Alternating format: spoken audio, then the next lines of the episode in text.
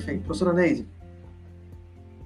É, é, é só para criar uma certa polêmica com relação, viu, doutora? A professora quer botar fogo na, ela na fogueira. com relação a esse, esse mundo. Já passou esse São João, professora. Não, mas aí eu trago. Eu recebi essa semana, foi muito engraçado. Um, uma conhecida foi para o Rio Grande do Sul e ela sabe que eu gosto das coisas assim diferentes, né? Ela me trouxe esse negocinho aqui. Aí veja só, doutora Áurea, Ana e Catarina, olha, veja quando eu recebi esse, esse negocinho aqui, ele diz assim: bebida alcoólica mista.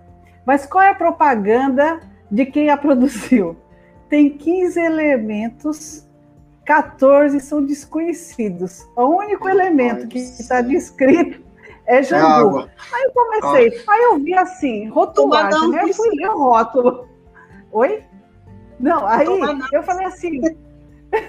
Aí eu olhei assim e falei assim: não, mas peraí, doutora Áurea. Eu falei assim: você tomou?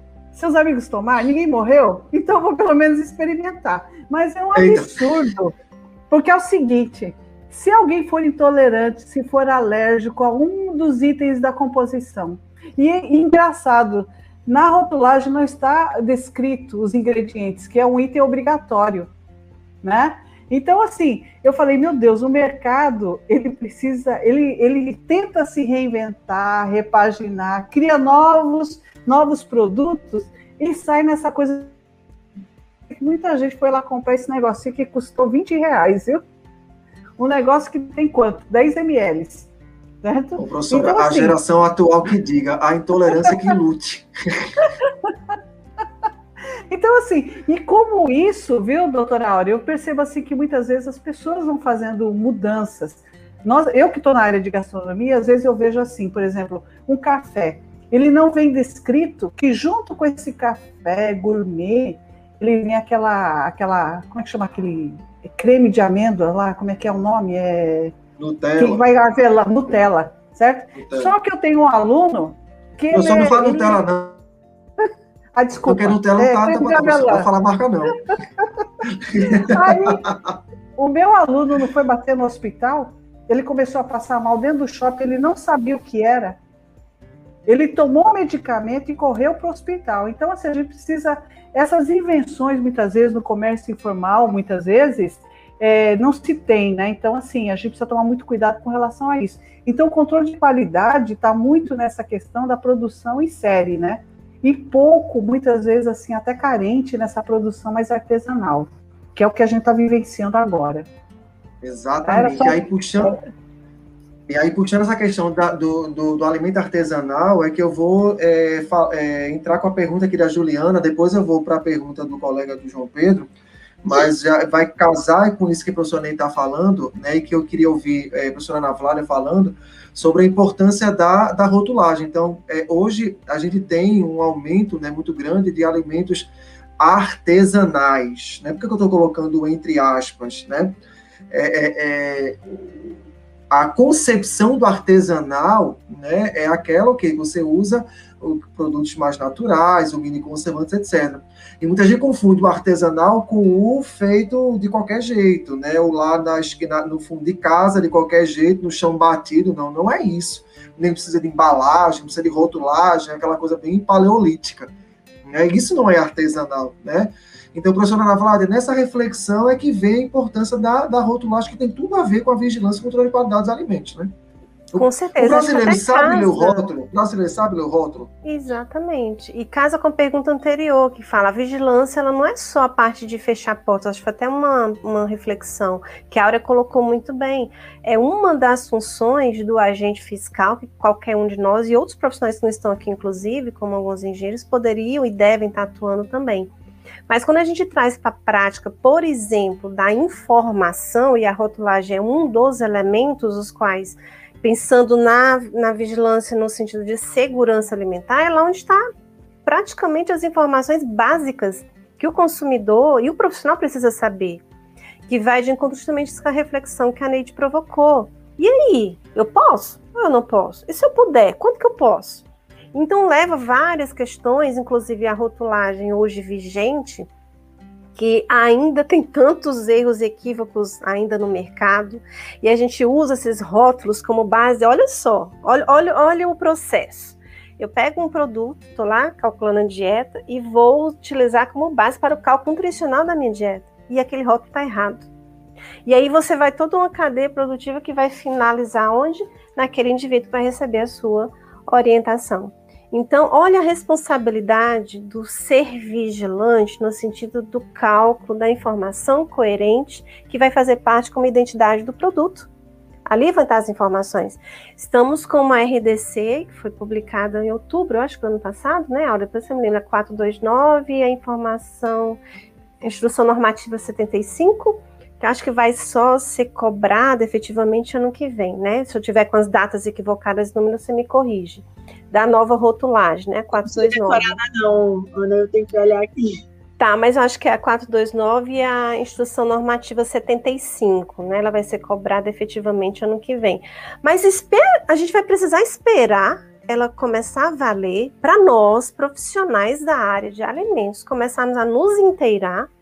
Ela vai trazer muitas inquietações e provocações necessárias inclusive a parte de açúcares adicionais, açúcares totais, ou seja, vai ampliar a necessidade justamente para trazer o que a gente está discutindo aqui. Segurança ao usuário, segurança àquela pessoa, para dar mais clareza nisso que a Neide acabou de colocar. O que, que eu estou levando para a minha mesa, para a minha casa, para eu comer, para a minha família fazer uso. Então, quando a gente fala importante de rotulagem, não é só ter um rótulo bonitinho, bem organizado é que aquelas informações sejam feitas com responsabilidade técnica e a resoluções que dentro da grande área da vigilância é uma das que a gente segue para poder justamente normatizar. Que aí vem a questão, será que os inaturas, os minimamente processados, como essa pergunta que a Aura explicou muito bem, que vem desde o processo do local, do ambiente, mas será que vai precisar de rótulo? Eu não vou vender uma embalagem? Então, são muitas questões que a gente precisa conversar e que esse ser vigilante, enquanto profissional responsável, habilitado e capacitado, precisa buscar por isso. Acho que é uma das razões de estarmos aqui conversando e estimulando a nossa é, educação continuada, é trazer essa responsabilidade ética né, na nossa praia, na nossa profissão, para que o indivíduo que a gente é uma ferramenta de trabalho, nós profissionais, possa receber essa informação da maneira mais segura e mais clara possível. Gente, comida mata, literalmente. Não tem outra frase para amenizar essa. Comida mata, mata de várias formas. Pela, não só pela contaminação, que a gente está falando, né? Deu bastante ênfase, mas pela desinformação. Inclusive, na ausência de um componente, pode trazer mal à saúde. Desculpa, Aura, te interromper. Um bocadinho para a minha área de química, agora eu vou fazer feito o Fábio, né? Trazer para a minha, minha área. Você sequestrou, né? É. coloridos de garrafa de Coca-Cola, de garrafa de Fanta, tudo coloridinho, as cores do arco-íris, bem bonitinhas. Aí a gente vê a importância de uma rotulagem adequada de um responsável técnico na produção desses saneantes, desses donos sanitários. E aí, quando a gente vai fazer a inspeção, aí a gente pergunta, mas onde foi que o senhor comprou? Não, o rapaz passa vendendo aqui. Aí a gente cai naquela questão, né? Precisamos movimentar a economia. Precisamos, mas precisamos fazer de forma adequada para a população. Isso mesmo. Porque as pessoas não podem estar vendendo cloro numa garrafa transparente, porque o cloro vai degradar, quando você Exatamente. trouxer para casa para desinfectar da Covid, não vai adiantar. Você só vai estar tá passando aquele negócio bem fedorentinho. Que fica aquele Perfeito, bem colocado. Na sua, na sua sala, na sua casa, no seu banheiro, não vai adiantar. Você comprou mais barato, mas você não vai ter uma resposta adequada. É aquela história que o barato vai sair caro e você se contamina. E as alergias, as reações que são causadas, principalmente em crianças, é, por esses produtos saneantes que são clandestinos, que você não sabe o que tem dentro. É um cheirinho que compra lá na loja de, de essências, um produto aqui, um negócio ali, um laurinho e tal, e coloca para vender sem, sem rotulagem, sem nada. Às vezes só tem só a fragrância. Como? Não sei o quê. Não sabe se tem o efeito degermante de fato, né? Exatamente, exatamente. Então aí quando a gente quando a gente fala é, a gente cai numa questão que precisa movimentar a economia, mas a gente precisa movimentar a economia sem trazer risco para a população. Então as pessoas podem produzir isso, as pessoas podem ter uma microempresa, um MEI para produzir, mas desde que seja é, de maneira adequada, de acordo com a legislação, de acordo com os produtos que podem ter. Aí, voltando numa questão que eu me lembrei que Neide falou, dos. dos peraí que eu anotei aqui. Da legislação da rotulagem, né? Que na Anvisa, principalmente na, na, na minha área de química, né? A gente tem várias legislações que ele sai com quais produtos químicos podem conter e em qual, qual quantidade em cada produto. Então, o que é que pode conter em produtos que são para uso de crianças? Repelentes para crianças, é, protetor solar para criança. Então, o que pode conter nesses produtos e em qual quantidade pode conter nesses, nesses, nesses, nesses cosméticos? Então, a pessoa que vai produzir precisa saber tudo isso, precisa botar seu rótulo e seu produto para análise na Anvisa, que aí nesse caso eu já é, informo também que isso não é feito a nível municipal, de vigilância municipal, é a nível de, de vigilância federal, da Anvisa, que faz a análise dessa rotulagem e é, autoriza a produção. Se uma pessoa tem uma dúvida se um rótulo está adequado, se não está adequado, se é o mesmo rótulo que está autorizado lá na Anvisa, no site da Anvisa você pode entrar com o número do produto, do seu registro, e aí vai ter o rótulo que foi autorizado pela Anvisa para que ele comercialize lá na, na, na, sua, na sua cidade, no seu estado. E aí você vai verificar se a rotulagem está adequada. Isso também é, faz parte da, da, do trabalho da gente. Você pega um produto lá bem diferente, eu, eu nunca vi esse produto no mercado. Vamos verificar como é que ele está lá na Anvisa, se é isso mesmo. Entra lá no site e vai verificar se ele está de acordo com o que foi aprovado pela, pela Anvisa. E até se a, dentro do padrão de identidade, todas as, as resoluções né, foram seguidas, de alérgicos, de intolerantes, está tudo lá previsto como a Anvisa recomenda. Então, Exato. é no uma caso ampla, modo de usar, é, modo de usar é, direitinho. Isso. Então, eu digo que é uma, é uma ampla biblioteca de resoluções necessárias, vitais, e que a gente precisa ler e reler. Essa mesa rotulagem, desde outubro eu tô lendo, aí sempre me vem uma inquietação, eu falei, gente, eu tenho que começar a preparar, que aí já trago para academia, né? Já para estar tá fomentando conteúdos para os alunos, porque adianta, vai trazer muitas demandas para vigilância, tá? Se prepare para ano que vem. muitas demandas. Perfeito. Então, nessa noite de hoje, estamos falando. Oi, Catarina. É, só, só. Ô, Ney, Catarina? Veja só, é, eu, eu fiz a provocação, mas eu experimentei porque ele tem registro no mapa, viu? Só que eu achei a falha. Ela tem o fogo, a... depois diz, ah, mas tem registro no mapa. Mas Nesses por que casos... eu dizendo? Não, mas aí que tá, não tem a composição. Então a propaganda são 14 elementos secretos e um só descrito. Aí eu pensei que tá com meus botões. Sim, e se eu for tiver, não teria que ter é, atendendo à legislação da, de rotulagem, se tiver algum ingrediente certo, que representa perigo, ele tem que estar descrito.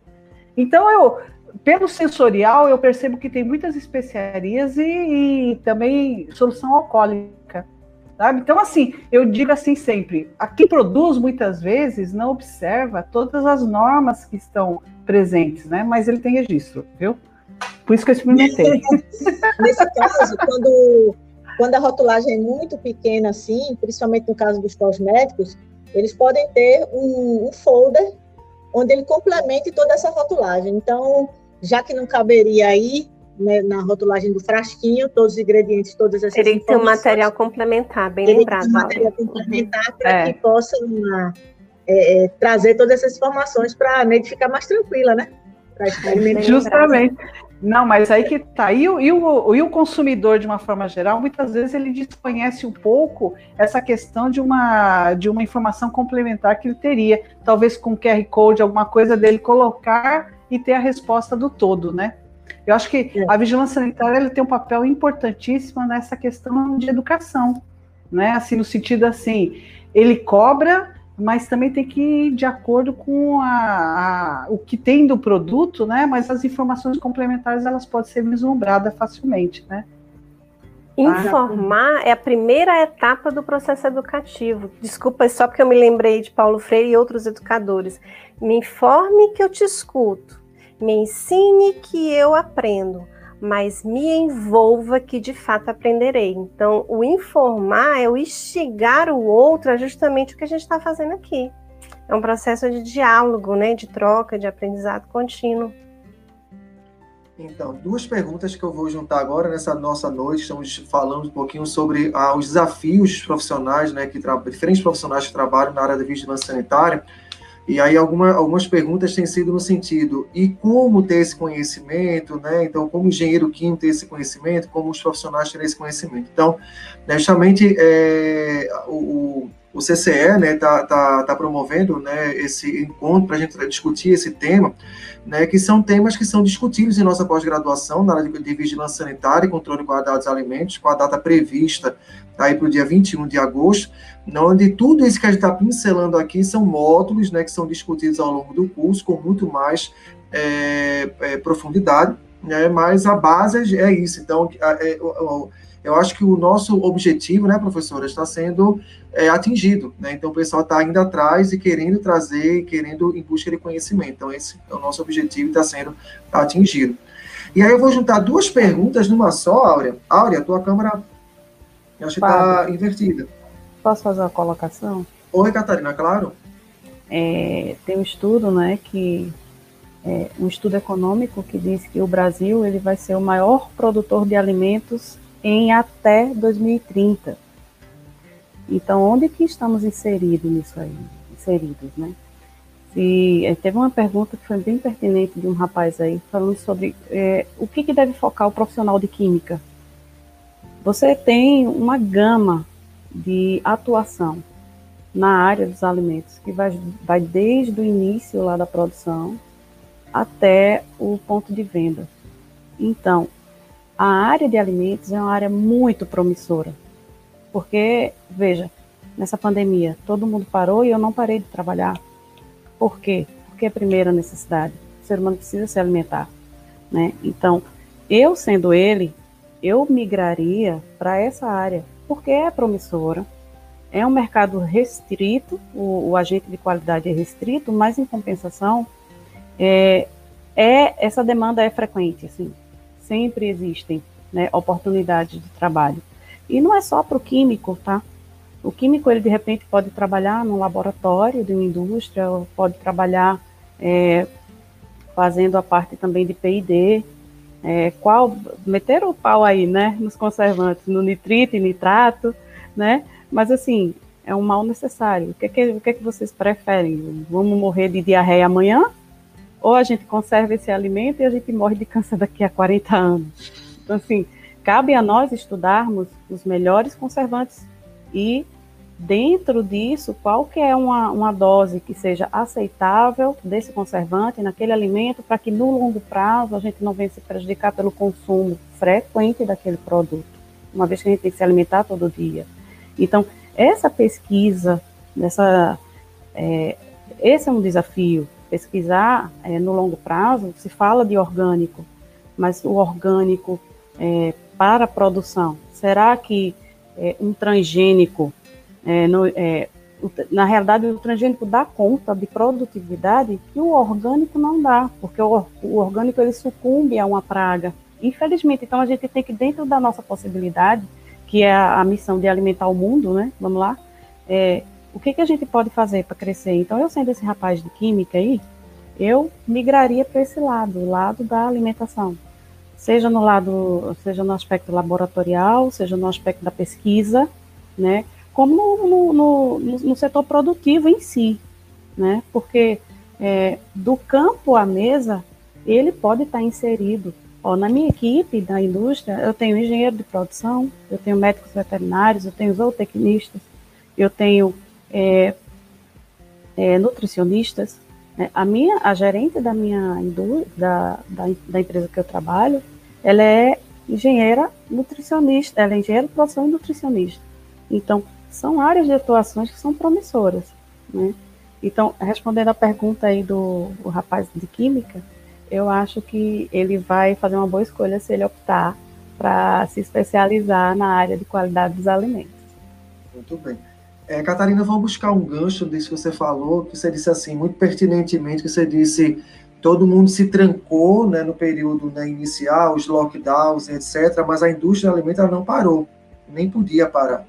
Né? E você está lá dentro da indústria né, há muitos anos, né, e eu queria saber de você... mais. Qual a dificuldade de vocês, né, do setor produtivo com veja essa que, pandemia? Veja que a carne aumentou muito o preço, porque as manadas, de, o, nosso rebanho, ele foi abatido, porque a gente exportou muito. Tem países que não têm essa, essa, esse sol e essa capacidade produtiva.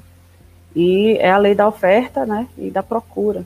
Então, assim, 80% da carne que a gente está produzindo está indo lá para fora. Por quê? Porque tem país que, por causa da pandemia, parou. E aqui no Brasil, a gente continuou produzindo por causa dessa necessidade de, de, de abastecimento mundial. Então, isso foi bom porque é, muita gente foi colocada no mercado, né? a gente ampliou a capacidade de, é, não, de produção da, das indústrias. E, né, assim, o cuidado que a gente teve que ter nesse ambiente com o aumento dessa demanda, que não está dando conta, né? A elevação de preço é mais para inibir um pouco o consumo de carne no Brasil, para dar conta de exportar e a gente ter sem zerar o rebanho. Então é meio que você fica naquela gangorra, né? E, e, e como aumentar a produtividade tendo o cuidado de manter a saúde do nosso pessoal. Porque a gente tem que estar com, com, é, entre a cruz e a espada, né? Então, um plano de ação foi feito nas indústrias. A gente usava antes máscara nenhuma, só aquela balaclavazinha. Agora a gente tem que usar máscara, duas máscaras, a full face, né? Luvas. Então, a, a, a necessidade de higienização, se antes a gente respondia para umas boas práticas, a PPCC e BRC, que são certificações mais, eu diria que são mais ainda criteriosas do que o APPCC. Agora que a gente tem que, de fato, ficar ainda mais de olho né, na, na saúde do próximo e na nossa. Porque se os treinamentos e as reciclagens do básico, do lavar mão, do tomar banho, do escovar dente, sabe aquelas reciclagens dos nossos colaboradores, a gente tem que fazer tudo isso, né? Então, dá, tem lugar para todo mundo trabalhar né, lá na indústria. E na pandemia teve essa demanda, né? E, e isso eu acredito que vai se manter, viu? Porque a gente, é, a gente conseguiu entender que com essa, essa, esse, essa, esse zelo né, que a gente precisou ter para é, manter a saúde da, da, do nosso colaborador, isso é, acabou que muita gente não adoeceu mais, nem de gripe comum.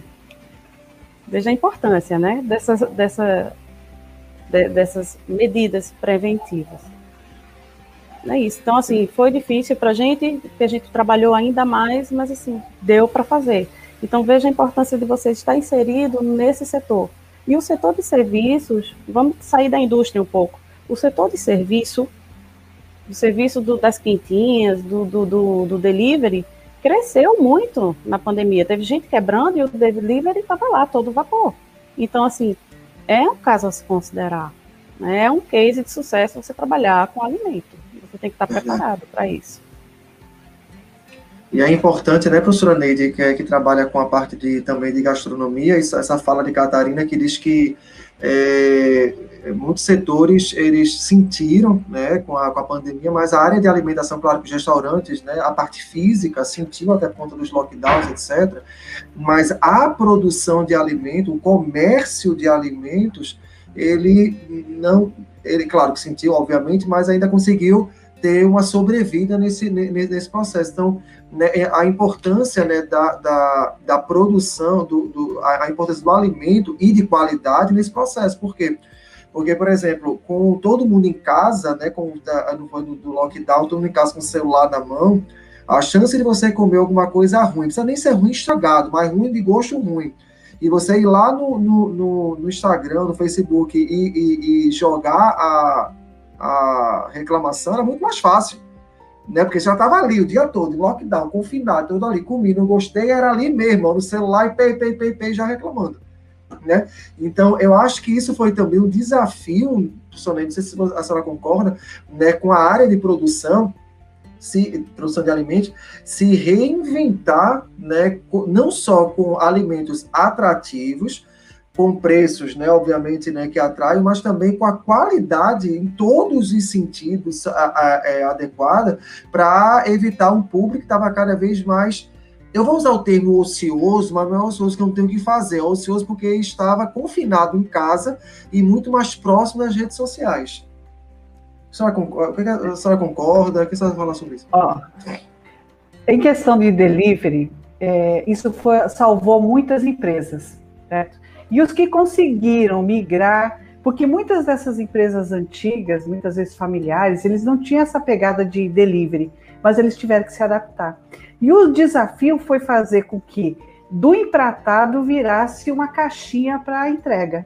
Sabe? Então, assim, o mercado correu muito atrás disso. E a gente está até com uma pesquisa que, assim, qual é a percepção do consumidor? O consumidor ficou muito desconfiado. Será que o, coronavírus pode ser transmitido por alimentos?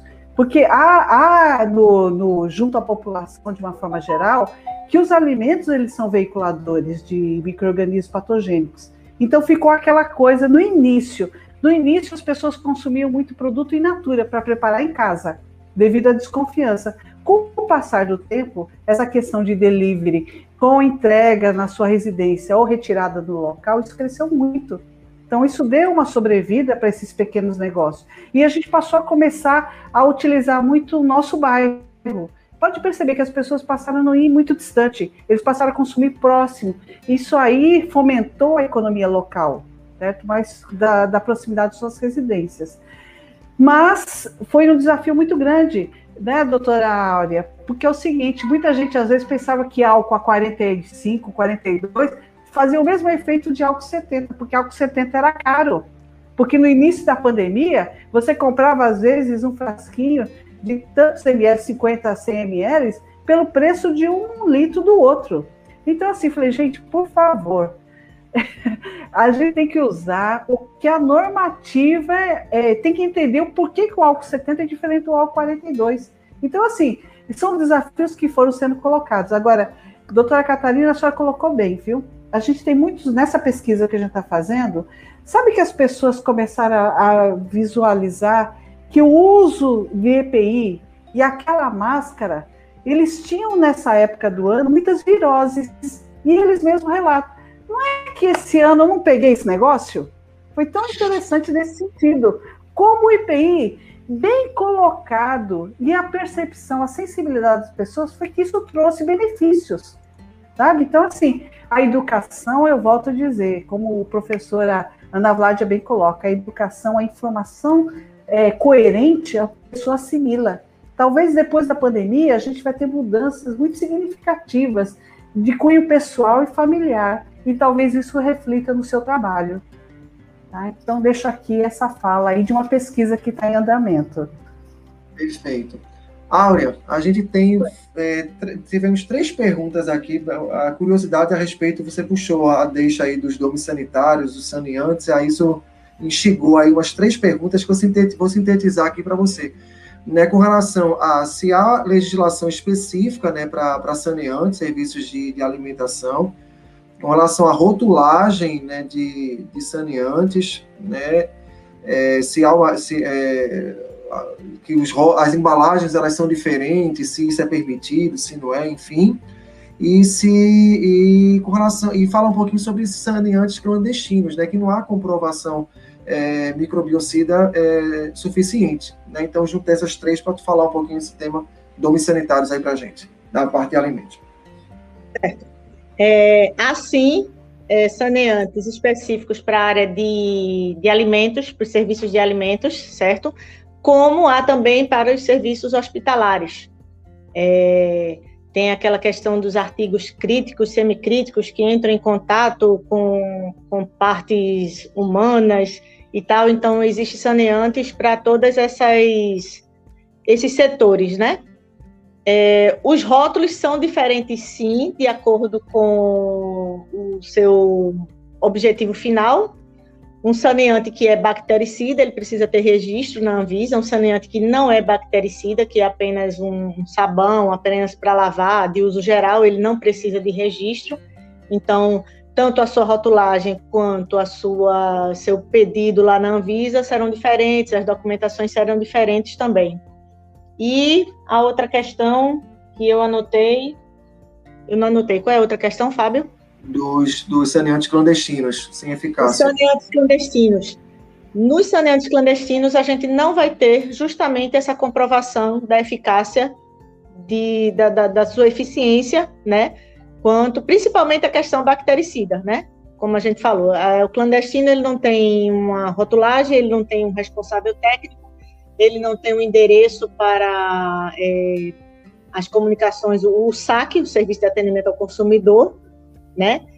E a legislação de, de, de saneantes, da indústria de saneantes, a RDC 47, ela prevê tudo isso.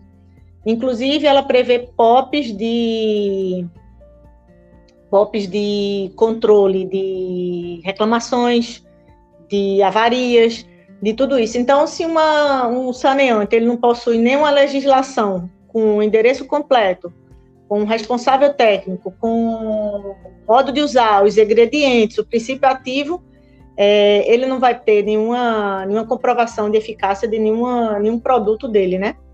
É, eu acho que a pergunta que tinha ali era de legislação para serviço de alimentação legislação específica para isso, saneante ou serviço de alimentação, isso. Isso, além não, dessa, não. se há outras, né, envolvidas nessa parte de saneantes. Não, a, a, os saneantes existem sim com destino ao serviço de alimentação e de uso geral também, mas não tem a legislação específica para isso. Na legislação de serviço de alimentação, ele fala sobre o uso de saneantes adequados, mas ele não especifica nada, não tem legislação específica para o serviço de alimentação, tá? Existem sim os saneantes utilizados no serviço de alimentação. É, eu vi uma questão ali falando sobre o uso de máscara nos serviços de alimentação das pessoas que servem e que, que cozinham. É, se as pessoas que manipulam alimentos em restaurantes, tanto na cozinha como servindo salão, podem usar máscara de tecido ou se é obrigatório usar máscara cirúrgica. Hoje em dia, é, já está sendo veiculado que precisamos, que devemos usar máscaras cirúrgicas ou PFF2 N95 e já está se falando na PFF3, tá? Mas a legislação não fala sobre isso, sobre uso de máscara cirúrgica ou de tecido. Ele fala sobre uso de máscaras. E nas pessoas que fazem atendimento direto ao público, precisam ter aquela barreira de acrílico, aquela proteção de acrílico, de plástico, de vidro, como a gente encontra em muitos supermercados, na frente do, do, dos caixas, ou precisa ter aquela proteção facial, o face shield, precisa utilizar. Né? É, é, a legislação fala que o, o empregador deve fornecer esse tipo. Quando a pessoa trabalha circulando no estabelecimento, atendendo ao público, um repositor, uma pessoa que atenda no balcão e que não tem, não tem como colocar essa proteção, então ele precisa usar, além da máscara, isso não elimina o uso da máscara em momento algum, o, a proteção facial. E quando é nos caixas que a pessoa está só sentada ali, ela não vai ficar, não vai se levantar e falar com as pessoas, fora daquele setor dela, daquele posto de trabalho dela, então pode ter aquela barreira de proteção, como a gente já vê em vários, vários estabelecimentos, né, protegendo a, a, as pessoas de, do contato direto, né. Além disso, a questão do distanciamento, que ainda é preciso, né, e, por exemplo, os garçons é, têm, esse pedido, é, a Vigilância Sanitária cobra que os garçons precisam trabalhar de máscara e de proteção facial na hora de atender as pessoas que estão é, à mesa fazendo, fazendo seus pedidos. Dentro da cozinha, não é preciso o protetor facial, porque você não vai ter contato direto com as pessoas, você não vai estar atendendo as pessoas. Então, você precisa usar a máscara. Em nenhum desses momentos do uso do protetor facial é eliminado o uso da máscara, tá? São as duas coisas. A gente sai para trabalhar na vigilância sanitária de colete, touca descartável, máscara e protetor facial. Parece um ET. A gente sai todo dia para trabalhar assim. E aí, quando a pessoa, ah, mas é ruim de usar isso, a gente sabe que é ruim, porque a gente usa todo dia para trabalhar o expediente todinho, né? Então, é realmente difícil de usar, mas é uma proteção que vai salvar, pode salvar muitas vidas, né? Pode salvar de uma intubação e de um morte, né? É uma gente, essa nossa, gente, essa nossa discussão está tá gerando muitas perguntas, né? Que é o que a gente gostaria, e as perguntas estão chegando a uma velocidade muito grande. E, é Perdoe-me se a gente não conseguir atendê-las a, a, tempo, mas a gente está seguindo para atender todos. Professora Ana Vlad, uma, uma, uma pergunta que chegou aqui. Professora Ana Vlad e professora é, é, Neide né, podem é, compartilhar essa resposta, que diz o seguinte: na rotulagem, na rotulagem daquele produto né, à base de creme de avelã, né, cujo, cujo nome, cuja marca começa com NO, está escrito óleos vegetais, né, mas não especifica quais os óleos. Isso seria um erro? Bom, a gente pode pensar errado não está dentro da legislação porque são os óleos comestíveis, né, de uso habitual. Mas provavelmente para nova rotulagem ela não vai estar tá adequada. Então ela vai precisar é, decifrar, digamos assim, o tipo de gordura e aí, obviamente, na lista de ingredientes é fundamental. Então, o óleo de soja, a gente já subentende vai ser os ácidos graxos poliinsaturados. Se é, é, uma gordura mais saturada, se vai ter um apelo para o trans. Aí vem a questão da monoinsaturada. Então, é, errado totalmente não está, porque a legislação ela não faz essa exigência. Mas quanto mais informações, obviamente, o fabricante oferecer, mais seguro é para o cliente, né? E, obviamente, a gente dá essa leitura, essa clareza melhor para o consumidor também. Mas de total errado, na legislação atual, né, não está. Mas o ideal seria a gente oferecer. Quer completar com alguma coisa, professora Neide? Professora Neide, a senhora tem um, um, baú de, de rótulos. Verdade. Não, é engraçado. Deixa eu fazer um parênteses aqui, professora Flávia, que uma vez eu cheguei para ela professora Neide, a senhora empresta alguns rótulos para eu dar numa uma parte da minha aula. Mas assim, fala, pode pegar. Quando eu cheguei lá, baú daqueles de piratas, professor, eram alguns rótulos. É. Tinha rótulos de tudo que era canto do mundo. Mas Muito é, legal. Gente, tem cada é. figurinha nesses rótulos, né, Neide? Justamente. Aí a gente vai vendo assim, é, cada nação ela interpreta de uma forma. Então, por exemplo, assim, tem muita coisa do Japão que é o país que mais recicla no mundo, por uma questão mesmo de sobrevivência lá em seu território. Então, assim, a, a rotulagem deles tem especificação diferente. Por exemplo, você compra o produto e ele, ele já vem, ó, você não tem como errar, porque vem descrito qual é o lixo, qual é onde você vai depositar aquele material. E aí as várias frações. Então, isso significa que se você colocar no errado, você vai ser multado. E para não ser multado e nem preso, é melhor fazer o certo. Então é onde tem a educação, a punição, Sim. ela é o final, né? Então é isso é isso é coisa para outras discussões. Eu, eu, é o negócio da Nutella, o produto, o produto. Exato, a base de creme de amêndoa. Exatamente. A gente não está sendo patrocinado. Altamente alérgico. Justamente. E aí a, a, questão muitas vezes é assim, as empresas mudam muitas vezes a fórmula e vem com um ingrediente muitas vezes assim, tá, é, até assim, é, dentro da gastronomia muitas vezes o pessoal pega um produto, adiciona com outros coadjuvantes e isso e muda faz... o nome. Justamente. Aí o perigo está no desconhecimento ao e público aí você fica sem saber. Justamente. É aqueles então, é errinhos que vai passando, um errinho em cima do erro, né, Reneide? Eu estou criando um produto e pego um rótulo de outro que já vem de uma mistura. Então, no final das contas, parece um telefone sem fio, você não sabe o que, que você está rotulando. E aí, às vezes. A tabela nutricional do outro. Exatamente. Isso é um problema muito sério no Brasil. Né? Acho que essa Justamente. nova legislação vem tentar atender isso que a Neide está falando, uma aproximação com a legislação, por exemplo, do Mercosul que vai dar uma linguagem mais unificada, mais padronizada e mais clara para todo mundo, para o consumidor e para o profissional que trabalha com isso. Então, e, e no caso da gastronomia? Oi, Áurea. Pode dizer, Áurea, pode dizer. Ainda tem aquela rotulagem que a gente encontra do produto importado, né? Que aí eles pegam um rótulo, traduzem para o português e colam em cima do, do, do, da rotulagem inicial todinha, e às vezes você não tem nem como verificar se, se a rotulagem está adequada e tal, né? uma questão muito interessante essa que você falou da, da questão do, da quantidade, né, do, do, dos, dos, ingredientes, dos, da composição, né? É, a gente teve uns problemas antigamente naqueles é, porque não pode dizer a marca, né? Eles é.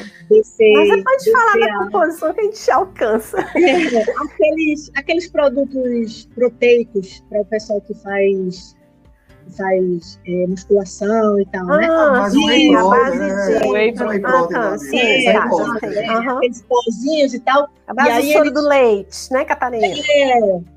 E aí é, a gente precisou, quer dizer, não foi a vigilância municipal que fez, mas veio um trabalho já para a gente que eles colocavam a, a rotulagem em cima da rotulagem já que tinha inicial, mas a quantidade dos produtos, quando você ia verificar em relação à composição do, do, do, do alimento lá, ela não estava adequada, entendeu? Então, essa questão da rotulagem ser também adequada, ser exatamente o que tem dentro do produto, né?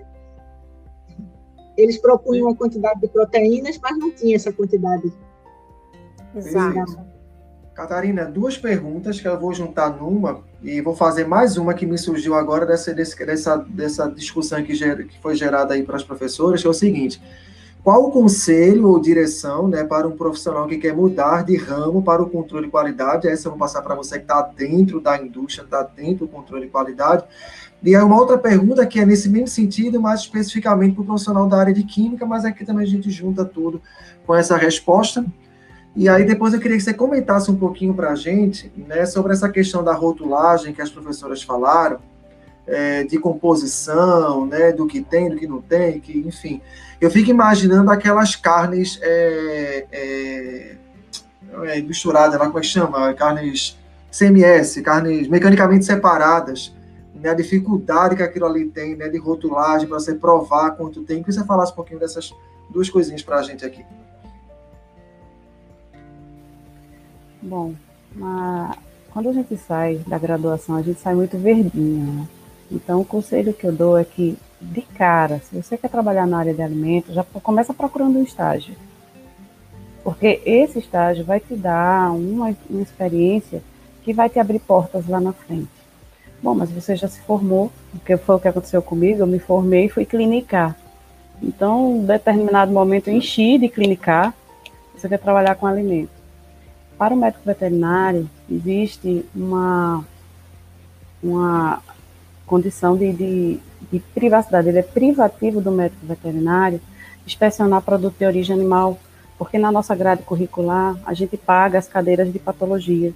Então, de repente, por exemplo, uma tuberculose, eu não consigo, mas a ignorância é uma benção, porque eu não consigo mais comer um queijo coalho cru, pegar ali e degustar, eu não consigo, eu tenho que assar esse queijo. Porque quando eu fiz a análise do rebanho e leiteiro de Pernambuco, eu percebi que tinha algumas vacas que tinham já é, a tuberculose instalada, e isso transmite através do leite. E eu disse, meu Deus, eu vou pegar uma tuberculose, ficar lá incubada, e quando eu tiver uma queda imunológica, eu vou adoecer? Então, eu não quero isso para mim, né?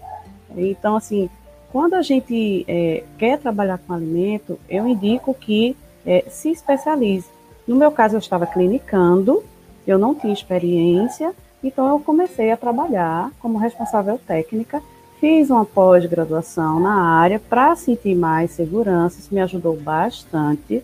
Você vai ter domínio do assunto, você vai lidar com várias cadeiras que vai te complementar esse conhecimento e você coloca é, se, à disposição do mercado para ir galgando é, mais e mais é, expertises, né? Então, esse é o conselho que eu dou para quem quer trabalhar na área de alimentos. Agora, é uma área promissora? Sim. Tem muitas indústrias? Sim. É uma, é uma área grande que contempla várias graduações, vários é, colegas? Sim. Né? É uma gama de profissionais que podem. Veja, veja a nossa call aqui A gente tem cada um uma formação diferente e a gente está falando do mesmo assunto. Então a gente se completa, cada um no, no, no, seu quadradinho vai colaborando e a gente tem um rol de profissionais que vão formar uma equipe de qualidade de determinada empresa, né? Se a pessoa for nutricionista, ela também tem privativo a questão de ser responsável técnico do supermercado, do supermercado não, desculpa, do restaurante. Para é, o médico veterinário é privativo a inspeção de produto de origem animal, então um entreposto frigorífico, um laticínio, um açougue, isso aí o veterinário vai tomar conta, né?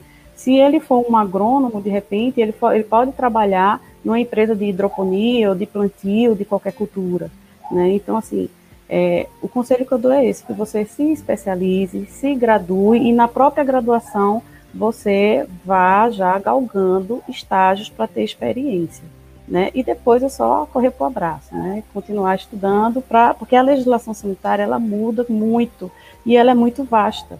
Né? Eu digo que o, o a, a, Bíblia do inspetor sanitário é o RISPOA, e o RISPOA é, é, é deste tamanho de legislação, entendeu? É, é então, é, uma legislação muito vasta e que contempla vários órgãos. Você tem que responder para o PROCON, para a Anvisa, para o Ministério da Agricultura e por aí vai.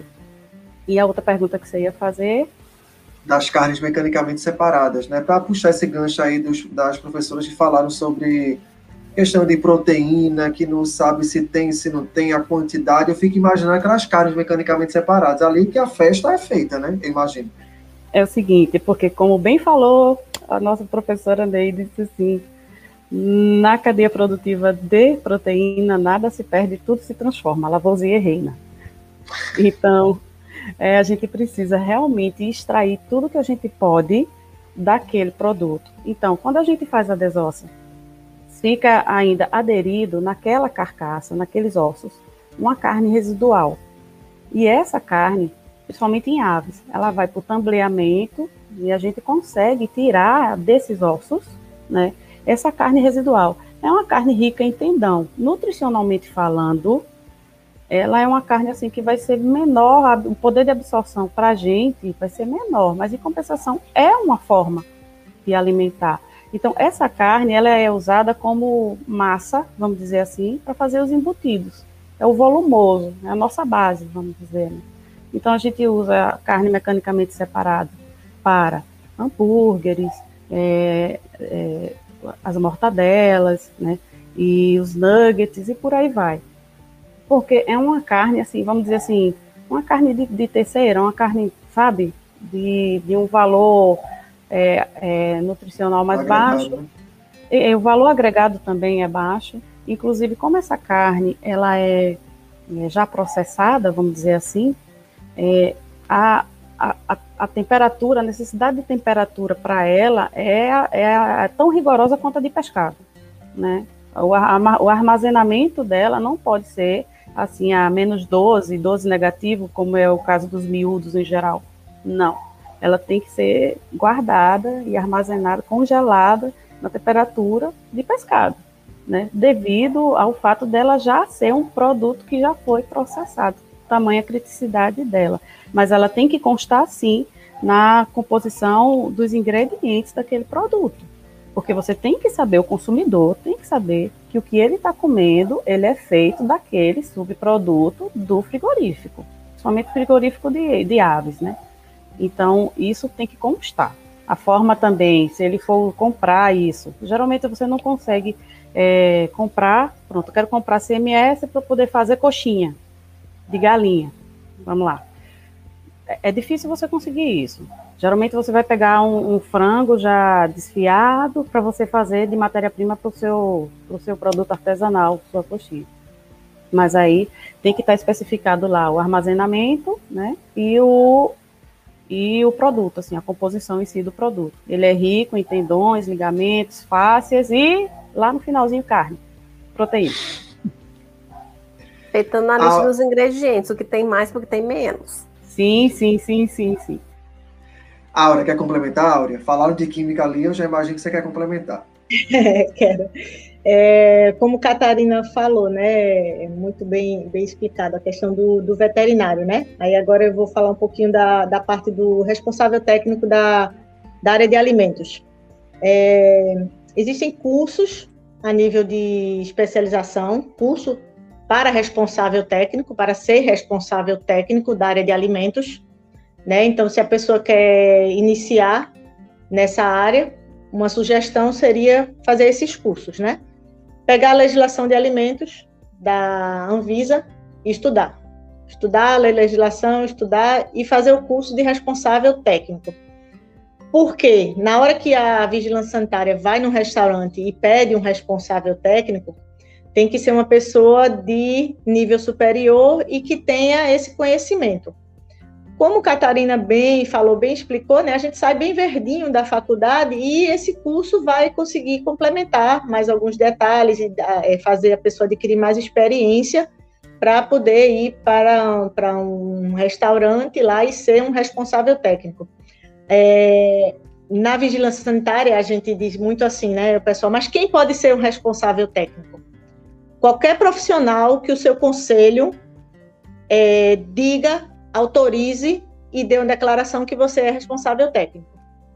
Então, um veterinário, um agrônomo, um químico, qualquer pessoa que o conselho é, profissional diga, a pessoa vai dar entrada no conselho dizendo que é responsável técnico de tal e tal atividade em tal empresa e a, o conselho vai autorizar, vai dar uma declaração dizendo que ele é responsável técnico. E em relação à parte de química, que também foi, foi colocado aí, é, para a área de, de, de química, é, eu nunca vi um, um curso para isso, para ser responsável técnico. Eu acho que é mais a questão da pessoa é, ir fazer estágio e trabalhar, e aí vai adquirindo experiência é, para ser o responsável técnico. É, trabalhando na indústria, você vai adquirir essa experiência de ser responsável técnico. Esse mês de junho, agora, dia 18 de junho, a gente comemorou o Dia do Químico. E durante essa semana toda, o Conselho de Química fez é, lives falando sobre a atuação do químico em diversas áreas. Ele tá, essas lives estão salvas lá no conselho, no, na página do Conselho de Química. É, o pessoal de Química que, que falou ali, que perguntou, é muito interessante. Falou gente da área de controle de qualidade, quem quer trabalhar nessa área de controle de qualidade, não só é, diretamente como a Catarina falou, de, de, de, veterinário e tal, mas o controle de qualidade daquela parte de ISO 9000, ISO 14000. Gestão, né? de gestão. É, então, é, Ana Vilar é uma professora é, é dessa área, também falou. Falou, é, tivemos live sobre o químico da indústria de saneantes, tivemos live sobre o químico na academia, como professor, como pesquisador. Então, seria muito bom se o pessoal quiser assistir essas lives do Conselho de Química. Estão salvas também no Conselho Regional de Química é, na página do Instagram deles também. Foi muito bom agora em, em junho e eu acho que vai acrescentar muito, vai ser muito interessante para eles. E são muito bem-vindos na nossa pós-graduação em Vigilância Sanitária e Controle de Qualidade dos Alimentos. Os químicos, os é engenheiros é químicos. Área, pode começar por aí também, já é uma porta para início para você começar a ser responsável técnico, ter esse conhecimento, essa especialização, né? Então, estou muito feliz, né? São, estamos chegando aí em duas, quase duas horas e meia de, de, de um puro debate, né? uma pura conversa, né? com quatro profissionais de referência, tanto acadêmico como profissional, na área de controle de qualidade dos alimentos e vigilância sanitária. Na verdade, essa nossa conversa, além de, claro, ter a, a intenção de apresentar a nossa pós-graduação em Vigilância Sanitária e Controle de Qualidade dos Alimentos do CCE para a sociedade, num curso novo que o CCE está oferecendo, mas também trazer, falar um pouco sobre os desafios. A gente vê tanta live, né, de, de, eu acho que a live ela, tem, ela vem com uma força muito grande nessa pandemia, né, como uma, uma ferramenta de levar conhecimento.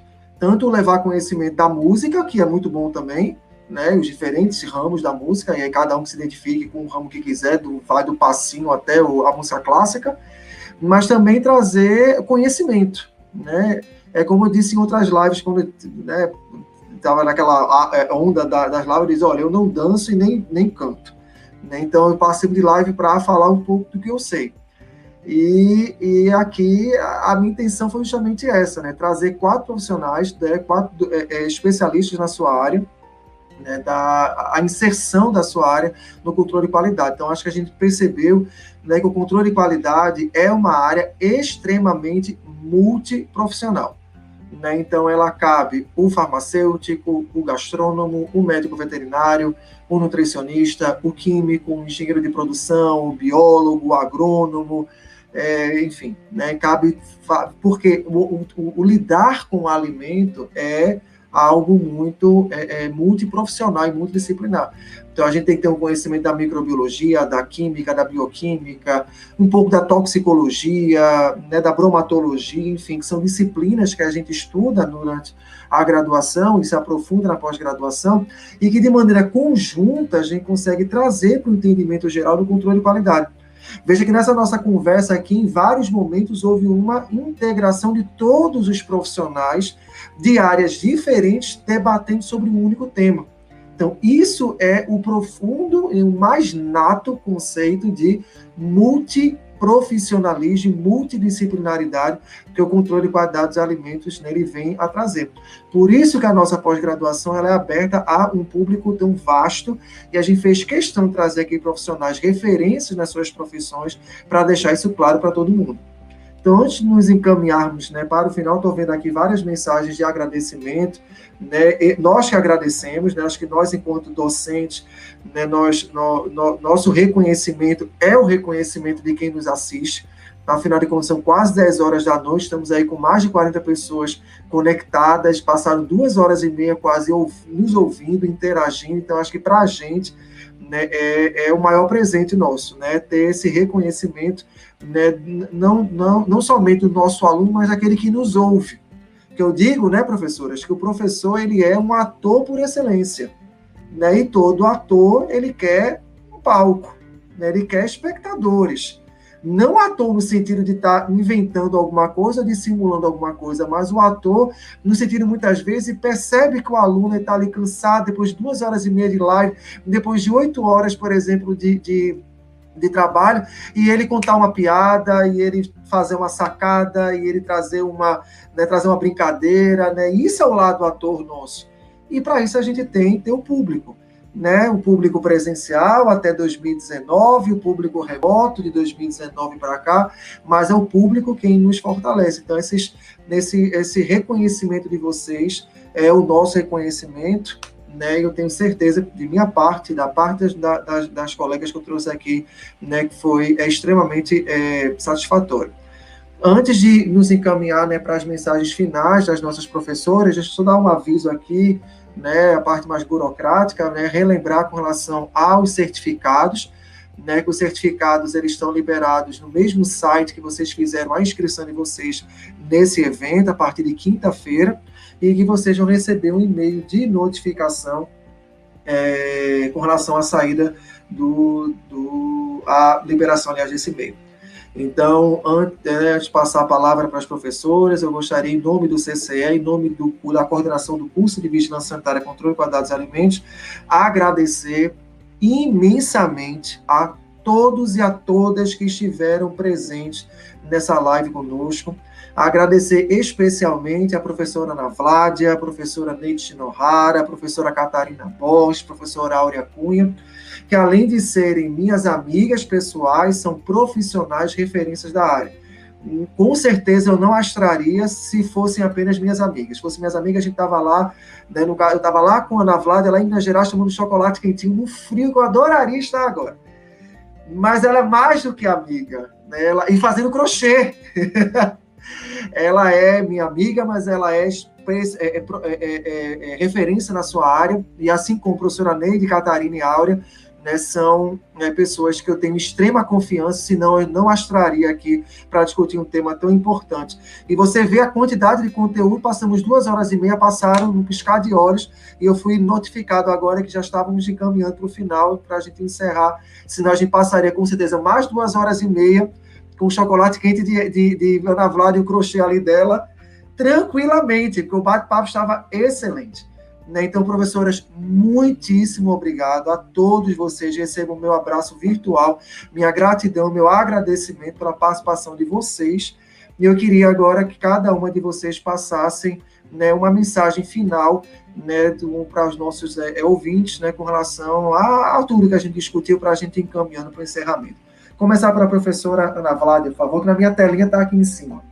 Tá certo. e a menorzinha. Gente, eu queria agradecer demais, realmente. Acho que o Fábio, é, assim, falou o, o sentimento que está agora, que é de gratidão. Quem tem amigos tem tudo.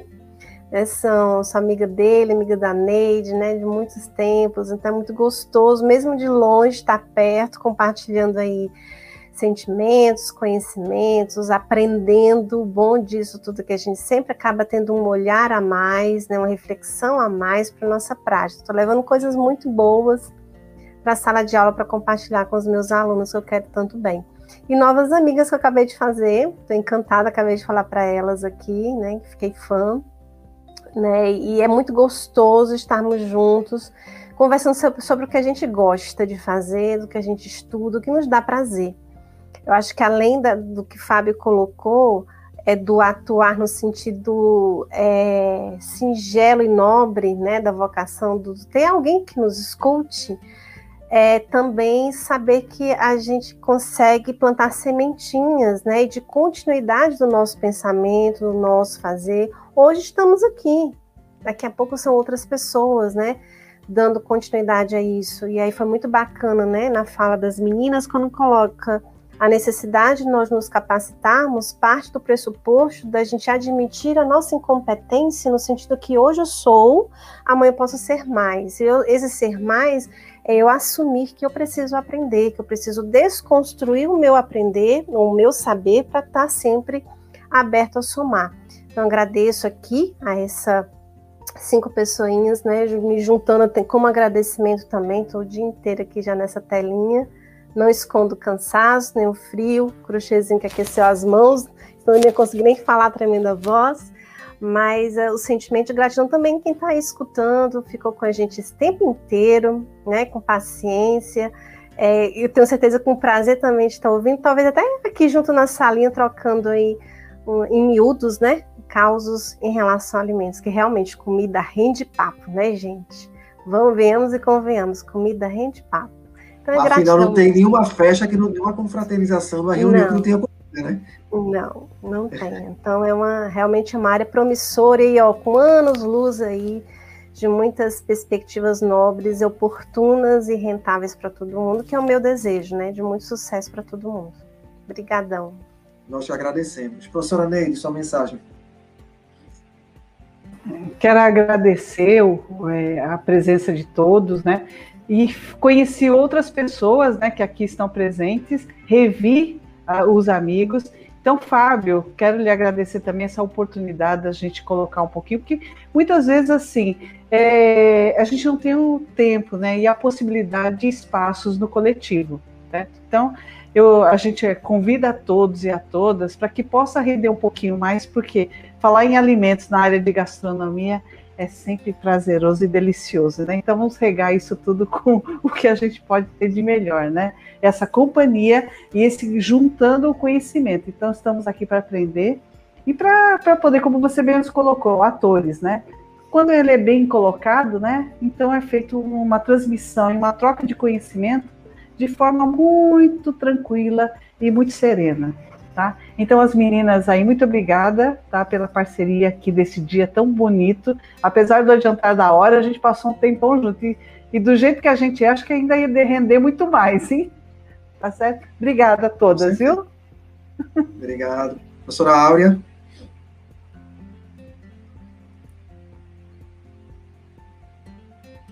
Então, eu quero agradecer também, né? Muita gratidão a vocês pela confiança. A gente está aqui falando sobre um pouquinho sobre a área de química na vigilância sanitária, que eu gosto muito. Por mim, passaria muito, muito tempo aqui falando. Tinha muita coisa para conversar, né? E foi uma ótima oportunidade de conhecer essas três mulheres maravilhosas, Catarina, Ana e, e Neide. Fábio eu já conhecia. Obrigado pela confiança, Fábio, e vocês. Muito prazer de vê-las pessoalmente, mesmo que virtual mas agora nos conhecemos, conversamos muito preparando, preparando a live, né? Perguntando as coisas, como seria e tal. E eu acho que foi muito boa a oportunidade de falar um pouquinho da vigilância sanitária, desmistificar. Espero que todo mundo tenha entendido que a vigilância sanitária não apenas interdita. A gente faz um trabalho muito maior do que apenas a interdição, tá? Um trabalho muito bonito e com o tempo, com, nas aulas, acho que a gente vai trazer muito mais experiências e exemplos e coisas que a gente já passou. Tem umas coisas muito engraçadas que acontecem com a gente nas fiscalizações. É, eu sempre trago de exemplo que o pessoal fica guardado, né? Quando traz a, um exemplo assim do que aconteceu, né? De coisas engraçadas e tal. E assunto tem, viu? Assunto a gente tem. O pessoal desligar aí, a gente continua conversando aqui, nós cinco, até mais horas. Muito obrigado, foi um grande prazer conhecer vocês. Obrigado, Áurea. E obrigada a todos que assistiram também. Catarina. É gratidão imensa e uma honra também estar com todos vocês, é, as pessoas que estão nos assistindo. Parabéns, porque a gente só realmente tem alguma coisa na vida quando a gente corre atrás e conhecimento é um bem supremo, né? Eu entendi que eu tinha que trabalhar, eu tinha que fazer a diferença, eu tinha que trabalhar no setor de alimentos, quando eu fui uma vez para um treinamento de produtores de base familiar, que eles são carentes de informação de verdade, essa parte da extensão rural. E quando eu cheguei lá, disse, vamos fazer um treinamento, obtenção higiênica do leite. Vamos agora coletar uma amostra do seu leite para ver quantas unidades formadoras de bactéria tem. o que, que é isso? Ah, quantos germes tem no seu leite? Aí a gente fez a análise e contou lá. Aí a gente fez o treinamento né, de obtenção higiênica do leite e depois de uma semana, ele praticando isso, aí a gente fez a amostra de novo e tinha uma redução de 90% na unidade, é, na quantidade de unidades formadoras de colônia. Eu disse, meu Deus, fez efeito. O conhecimento para esse pessoal fez efeito que bom, o seu leite está com menos germes. Aí ele disse, eu acho que está mesmo, porque a senhora disse que o germe come a massa do leite. Antes eu gastava 20 litros de leite para fazer um quilo de queijo, agora eu só gasto 10 e está tudo bom, eu estou ficando é bom de dinheiro. Eu disse, minha gente, isso é muito inspirador. Há um campo muito bom para se atuar lá fora, seja no campo, na indústria, na ponta, né? E também nas certificações, que quando a vigilância vai lá cobrar adequação, o proprietário do estabelecimento, ele quer se adequar. Então, ele contrata um auditor, você vai se especializar, vai auditar, né? E isso é importante você dominar e entender o seu cenário, que você pode estar inserido em qualquer dessas etapas e viver muito bem, porque no ramo da alimentação, o sol nasce para todos, literalmente. Então, assim, é uma honra para mim ter participado, achei muito divertido esse bate-papo. E parabéns aos envolvidos e parabéns principalmente a quem está correndo atrás, porque o futuro é promissor. Obrigado, professora Catarina. Só respondendo uma outra. Oi, Áurea. Eu queria registrar aí que até minha irmã está assistindo a live, viu? Olha aí, irmã de Áurea. Obrigado. Aí, ó. Tá vendo que cabe todos os profissionais. Obrigado. Tem alunos é mineirinhos aí assistindo também, que eu sei. Ah, então um abraço lá para Minas Gerais. Como é o nome da tua irmã, Por favor, manda um cheiro lá pro Ceará também, tem gente. Obrigado, Ana Cláudia. Obrigado a todos os mineiros. Obrigado, meus alunos. Eu já vi alguns alunos aqui mandando mensagens para mim, para os professores. Ah, que bom. Fico muito feliz, gente. Obrigado. E só respondendo a pergunta com relação ao início da pós, a pós está confirmada, estamos em fase né, de, de matrículas é, para é, fechamento da turma. E maiores dúvidas podem entrar em contato com o CCE, que nossa equipe vai ter o maior prazer em passar todas as informações para vocês. E também é, podem é, me seguir lá no Instagram, dr, underline Fábio, underline Portela, né, que a gente traz todas as informações também e, e, é, em relação a, a, a curso e outros, e outros materiais. Se as professoras quiserem deixar também aqui seus contatos, fiquem à vontade, tá? Para Instagram, enfim, fiquem à vontade.